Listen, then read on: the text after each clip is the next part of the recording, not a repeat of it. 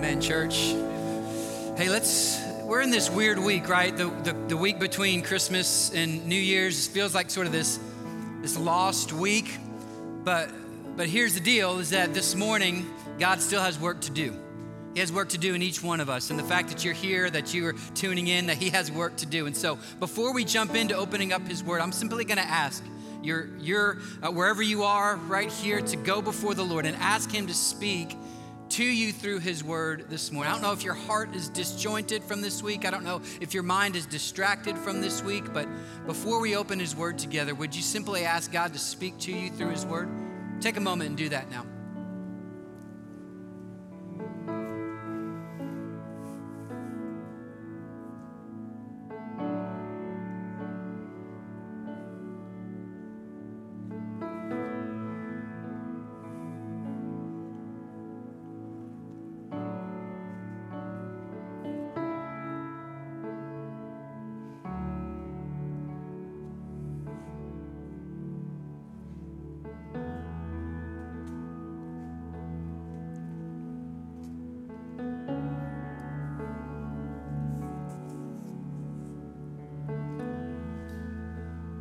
Father, for these brief moments that we have to open your word together today.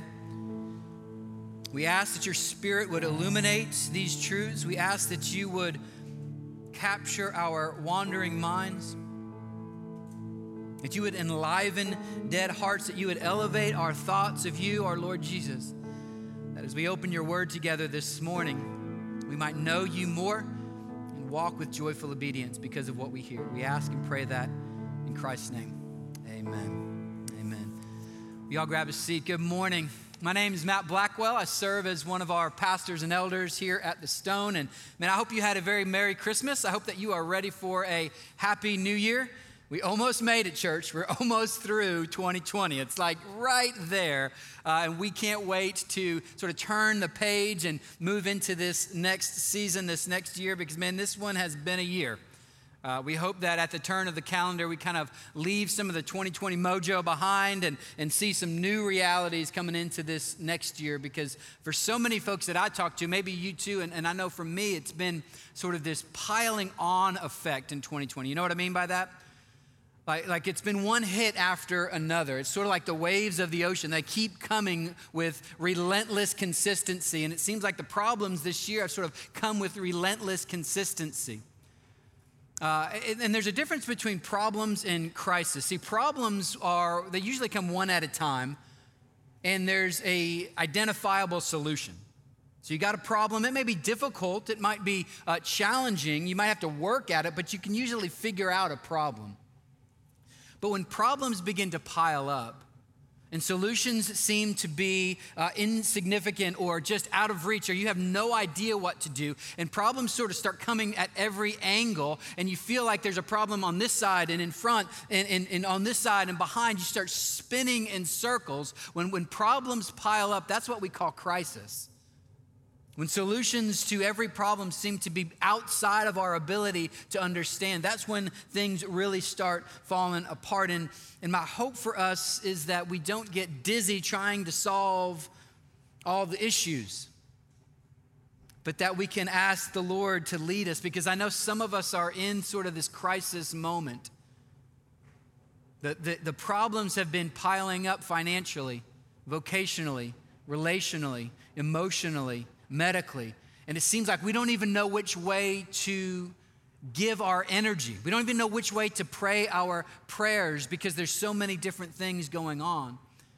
And so we feel like we're in this sort of stressed out, even fearful mode. And so when we get into that mode, what, what we naturally do, when, we, when we're facing fear, when we're facing stress, what we naturally do as humans is, you remember this from 10th grade class, I'm sure, you, you fight or flight. It's fight or flight. When you're in the when you're backed into a corner, you're either going to knuckle up and say, "Okay, I feel out of control." And so what I'm going to do is I'm going to take control by my own strength. And you start looking for fights everywhere you can. You've been on social media lately? A couple fights maybe happening on there. Hopefully you're not a part of that, but you feel that. Like I got to say something. Maybe you don't, but you feel like you do. Maybe you have some fights even in your own brain. You start picking fights with people in your mind, the one, and those are the ones you usually win, right? Or, or maybe the, the most costly fights are the ones in your own home. Your sharpest words are reserved for your closest family members, and you feel just sort of this disjointedness and the out of control fear causes you to lash out. Well, that's some of us. Some of us are in the other camp, and that we're not fighters, we're flighters. And, and what that looks like, it's more sort of disengaging and, and numbing out and, and, and, and not freaking out, but just sort of checking out, checking out emotionally. That may look like drinking too much, it may look like eating too much. It may look like binging on Netflix. It may look like just being emotionally unavailable. It may just feel like you're totally numb towards the realities of everything else that's going on. And that's just sort of flight, that's sort of just checking out. And so there has to be another response, right? We know that we, we aren't to fight or to just run away, but what is it that we're supposed to do? And fear and worry and stress and, and anxiety start piling up on us. How do we interact with that? How do we engage with that? Well, this morning, uh, I want to just turn to a, a little studied section of scripture in the Old Testament. So if you have your Bibles, I'm going to ask you to open to Second Chronicles chapter 20. And what we'll see is a very simple way, a very powerful way to engage with, with those fears, to engage with those worries. When we're feeling anxious and afraid, how is it that we come to the Lord in prayer? Uh, what we see here is a, a model to do that. And so Second Chronicles chapter 20, while you're turning there, let me give you a little historical recap what's happening in the story up to date. So this happens about 850 years before Christ, and there's a king over Judah, and his name is Jehoshaphat which is, by the way, is a fantastic name. It means God is the judge. So if you're pregnant, maybe looking for a baby name, Jehoshaphat might be uh, moving on the top of your, a lot of Caleb's, a lot of Noah's out there, great names. Maybe Jehoshaphat might uh, enter into your baby name list. If you're looking for a unique one, it's the only one, uh, you'll have the only one out there. So Jehoshaphat uh, hereby uh, I will give him my nickname, Japhat, uh, is the king of Judah. He becomes the king at age 35, and he is a good king, and he reigns for 25 years. He's a good king. He creates a whole new system of ed- education in Judah. He builds up the cities, he tears down the, the idolatrous places, he strengthens his army. He, he actually appoints uh, upright priests and, and righteous judges. And so he is a good king. As a matter of fact, Second Chronicles 17, just a few chapters before, the scripture says that his heart was courageous in the ways of the Lord. And so here he is in chapter 20, leading the people of Judah, living in Jerusalem. And suddenly some aides burst into his chamber with some bad news. You ever been there? Things are going great, life is good, and all of a sudden, you get that text message, you get that phone call, and everything changes. That's what happens here when his aides come in and they inform Jehoshaphat that there is now a massive multinational army that's moving in to wreck shop in Jerusalem. Let's read that in verse 1 of chapter 20. It says, After this, the Moabites and Ammonites, and with them some of the Meunites, came against Jehoshaphat for battle. Some men came and told Jehoshaphat, A great multitude is coming against you from Edom, from beyond the sea, and behold, they are in Hazazon Tamar, that is En Gedi. So here Jehoshaphat is warned that there's three nations that have teamed up against him and they are marching it. Matter of fact, they snuck around the southern border through this marshy land that was uh, unmonitored because there was no way that people actually could march through the marsh, but this army did. And a matter of fact, now they have gotten so close to Jerusalem, they're in En Gedi, which is about a 15 hour march from Jerusalem. Essentially, if they march, they could be here tomorrow. And so Jehoshaphat hears this and recognizes that he, he's out of time. He's out of resources. He's out of strength. He doesn't have the time, he doesn't have the resources to prepare for that which will be here tomorrow. This, this is a piling up of problems. Three nations coming tomorrow. There's nothing you can do. This is the moment of crisis in his life. And I love the, the Bible is so matter of fact. Verse 3 says, Then Jehoshaphat was afraid. yeah, you think, hello. Yeah, everything that you've worked for your nation, it's all going to be gone and your life is going to be taken from you. And he was afraid. And so, like, another, like any other human, Jehoshaphat has the same response to fear fight or flight. Do we knuckle up? Do we do our best to get our resources uh, mustered up so that we can uh, make a stand here? Or do we run for the hills and flee? And so the whole nation looks at our boy Japhet and says, All right, King, what are we going to do? Are we lacing up our tactical combat boots or are we putting on our ultra boost and are we taking off? Because those are the only options. Except there's a third way, and we see that in the life of this good king. Watch this in verse 3.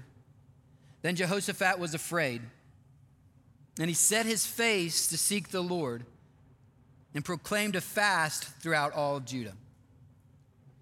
See, this brother didn't freak out. He didn't, he didn't get too worried. See, his fight was for his faith, and his flight was to the Lord. That's what he did. And, and I think this is so telling because it's in those moments of tremendous fear it's in those moments where you're standing before something that's way too big for you. In those moments where you get that call, where you get that text, where you're facing an uncertain future, where everything seems to be falling apart and there doesn't seem to be any way forward. It's in those moments where you are facing your biggest opposition where your prayers take on a whole new significance. Because the whirlwind of life out there all of a sudden begins to fade into the background, and that which is most important begins to become very, very sure and concentrated. And you begin to see with clarity that which is most important. In those moments of crisis is when our prayers take on a whole new significance. I love what Pastor and author Charles Spurgeon, the Prince of uh, Preachers, says about this. Listen to this. He says, God is too good to be unkind, He is too wise to be mistaken. And when we cannot trace His hand, we must trust His heart. The sweetest prayers that God ever hears are the groans and sighs of those who have no hope in anything but His love. And I think that's where Jehoshaphat found himself. He had no hope except in his Lord. So he prays three things Three powerful ways that he prays, and here's what they are. He simply asks three questions. He says, God, are you not? God, did you not? God, will you not? Three prayers. Let's look at those. And here's what we'll do today. And this will be a little bit different than maybe a, a normal uh, time, is we're going to do a little bit more interaction. And so we're going to talk through this, and then I'm going to send you to just take some moments to pray through these things. So if you're at home, you can do that too. If you're here, you can pray with somebody that you came with, or you can pray on your own. And just as an encouragement, I, don't miss the opportunity to be silent and still before the Lord. Man, I know that it, it can be awkward, it can feel weird, but these are very rare moments that we have to just sit and allow the Lord to speak and to speak to Him. So we'll talk a little bit and then we'll spend just a few moments praying together and then we'll continue on. But let's look at that first, uh, first question that Jehoshaphat prays. Verse 6 O Lord, God of our fathers, are you not God in heaven? You rule over the kingdoms of the nations. In your hand are power and might, so that none is able to withstand you. Now, I love that Jehoshaphat starts with uh, a prayer, but he doesn't ask a question. He doesn't ask for anything. The question that he asks is God, are you not? He's appealing to God's character and asking the question, Are you not? Essentially, he's saying, God, you are. He's saying, This is who you are. You are the Lord. He, he presents it as a prayer, but he's really presenting it as an appeal. And essentially, he's saying, God, you are the God of our fathers. You are not distant, you are personal. God, you do rule over all the kingdoms. You are not subordinate, you are sovereign. God, in your hands are power and might. You're not impotent, you are powerful. And, church, I hope that we might pray like that. When you're facing your biggest crisis, your biggest worry, your greatest fear, when your insides are melting and you've got nothing else to hope in, that you too can turn your gaze to God and say, God, are you not? Are you not who you said you are? God, I've studied your Bible, I've read your word. Are you true? Are you the things that you've said that you are? God, prove them to us now. Be who you are in these moments. Before you ask God of anything, would you be reminded of his character? So, church, let's do that now. Take a few moments and simply pray that prayer. God, are you not? And then you fill in that blank. Whatever comes to mind, just see how many things you can praise God for in these moments. God, are you not? And just ask the Lord to continue to bring to mind who He is.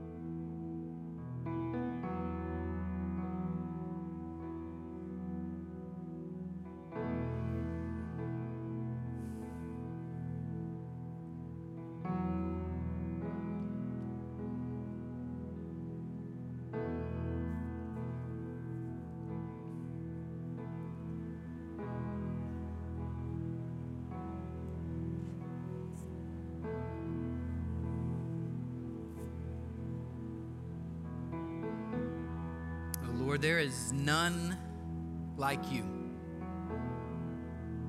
You are, I am. There's none like you in heaven, there's none like you on earth. You are God, you are Father, you rule over all kingdoms. So, whatever crisis we're facing, whatever this past year has thrown at us that we didn't know what to do with, whatever this new year has in store for us, God, would you remind us that as it is in heaven, it is on earth. It's all yours. Yours is the kingdom, yours is the power, yours is the glory forever and ever. Amen. Well, he continues in his prayer. Not only does he say, God, are you not? He begins with appealing to God's character, but then he says, God, did you not? Appealing to God's faithfulness. Let's look together in verse 7. Did you not, our God, drive out the inhabitants of this land before your people Israel and give it forever to the descendants of Abraham, your friend? God, did you not, right? He's looking back on the past work that God has done. And, and looking back on past faithfulness of God, he takes boldness in the present. God, you did this in the past. You've worked in the past. You've made good on your promises back then, and you therefore will do it again now. God, did you not do it back then, and would you not do it again now? He looks back on the past, and man, like I said, this year for so many of us has been a year. But before we leave 2020, we've got to look back and say, God, did you not? Didn't you work in this year? God, our, our problems were piling up, but our problems that piled up also gave us a new perspective on who you are. So we too can pray, God, did you not? God, did you not connect people here in the city of Austin at the Austin Stone by starting 83 brand new small groups in the midst of a pandemic. God, did you not hear uh, among the people through the gifts that you've given the people of the Austin Stone, allow Austin Stone Worship to release three albums this year, praise of worship songs to you? God, did you not this year allow 2,641 Austin Stone folks to take an online class?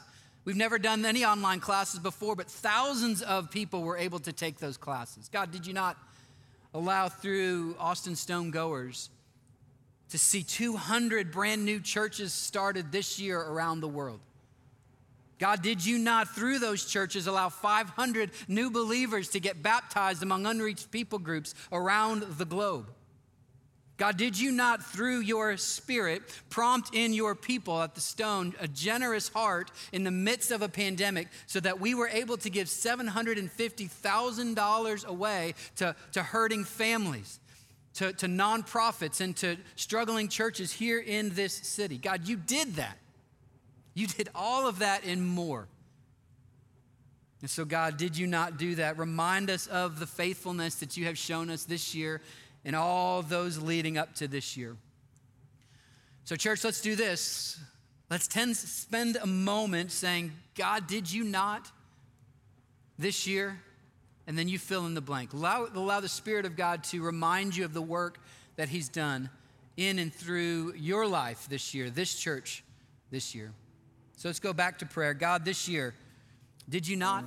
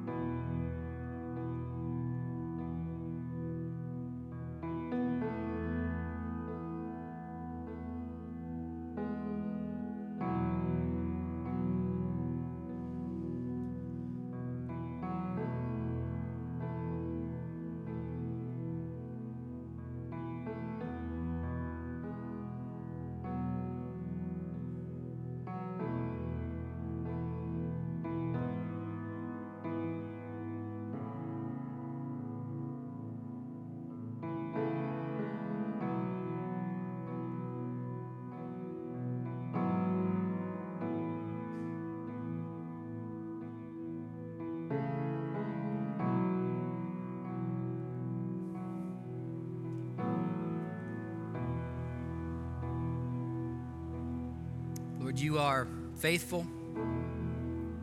You've been faithful to us this year. While we might be a little fragile, we aren't without faith. You've given us stability. You've opened our eyes and our ears to see and to hear from you in fresh ways. You've given us opportunities this year to meet together in smaller groups around the city, in homes, in apartments, online, in person outside, in living rooms, around the globe. So, Lord, as we have seen you work this past year, we ask, God, that you would work in this upcoming year. Give us hope in that which you have planned. We pray that in Christ's name. Amen. And then the final prayer that Jehoshaphat prays, you can guess it. He's looking now towards the future. Look at verse 12. Oh, our God, will you not? Will you not execute judgment on them? For we are powerless against this great horde that is coming against us.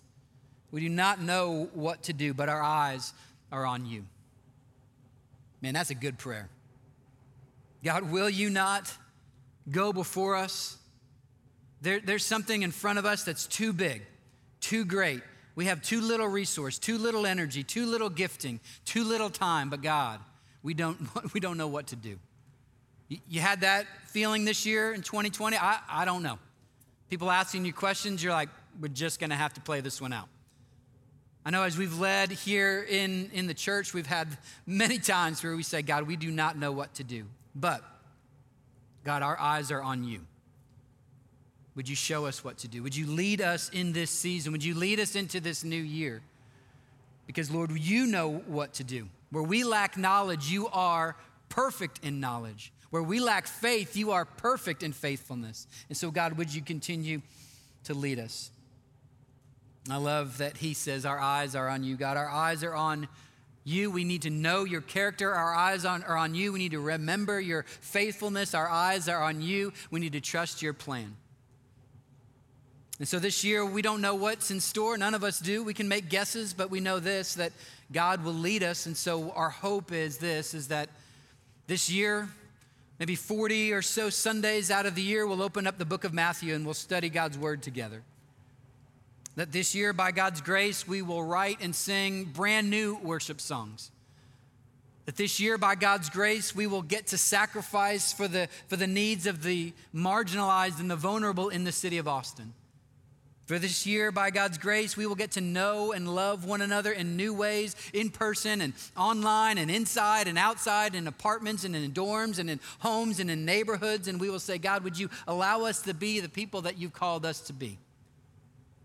By God's grace, we will send new goers to new places and, and start new churches and see more and more people get to taste and see that the Lord is good. More people be baptized uh, and, and grow in faith. More churches started that would exist for the name and supremacy of Jesus Christ in Austin, in the U.S., and around the world. God, would you not allow this to be a church that trusts you into the future, trusts you into this new year? God, would you not do that? So, church, what are you asking God to do in this new year? Maybe you hadn't thought about that because you've just been trying to survive the current year. But for a moment, would you go before the Lord and say, God, would you not in this new year? I'm gonna, I'm gonna ask for this. I'm gonna hope into this. I'm gonna ask you to do this in my life, in my family, and in our church for the good of your people and the glory of your name. So let's go before the Lord. God, I don't know what to do. My eyes are on you, so God, will you not?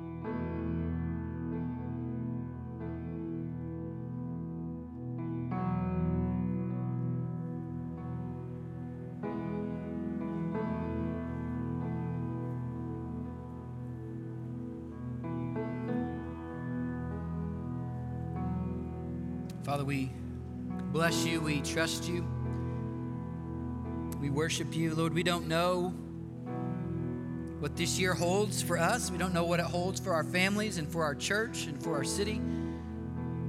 But we pray that whatever comes, that our eyes will be on you. We'll fix our eyes on Jesus, the author and perfecter of our faith. Let us stay focused on the essential things. Let us know and enjoy you more this year. Let us hear from your word. Let us be the church that you desire us to be. Would you raise up disciples and worshipers and evangelists that will magnify and glorify your name? Would you restore your people to a knowledge of the holy? We ask that in Christ's name. Amen.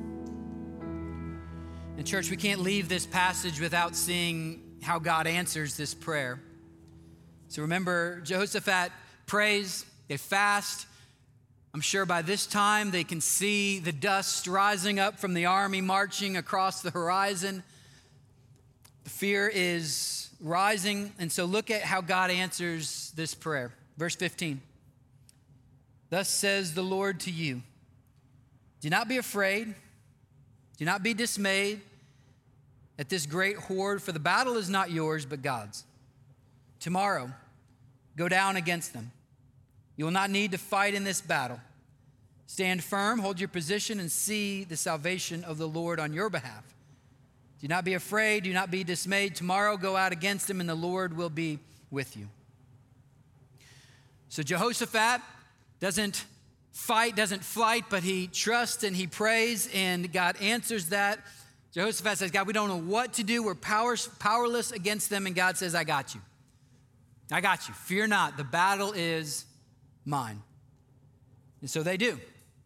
Jehoshaphat then goes down. Verse 20 Hear me, Judah. He goes out and tells the people, Hear me, Judah, inhabitants of Jerusalem. Believe in the Lord your God, and you will be established. Believe his prophets, and you will, uh, you will succeed. And so, church, it's one thing to say you trust God, it's another thing to do what Jehoshaphat does next.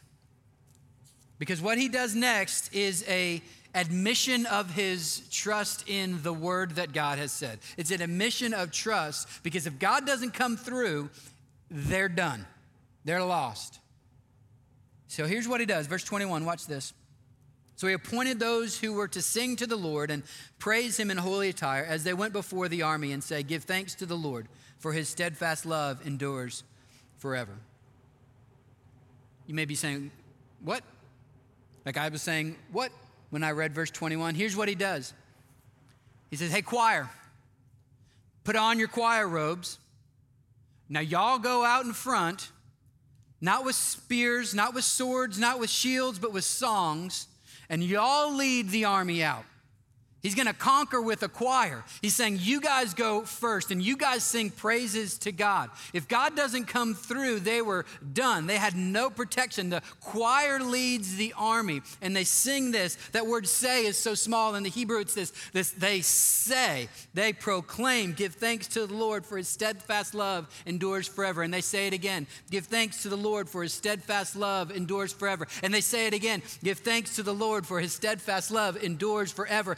And they keep saying it, and they're marching across the field, and the choir marches, and they their praise freaks out the other army so much they don't know what to do. They grab their swords and they start swinging every direction, and they actually destroy themselves.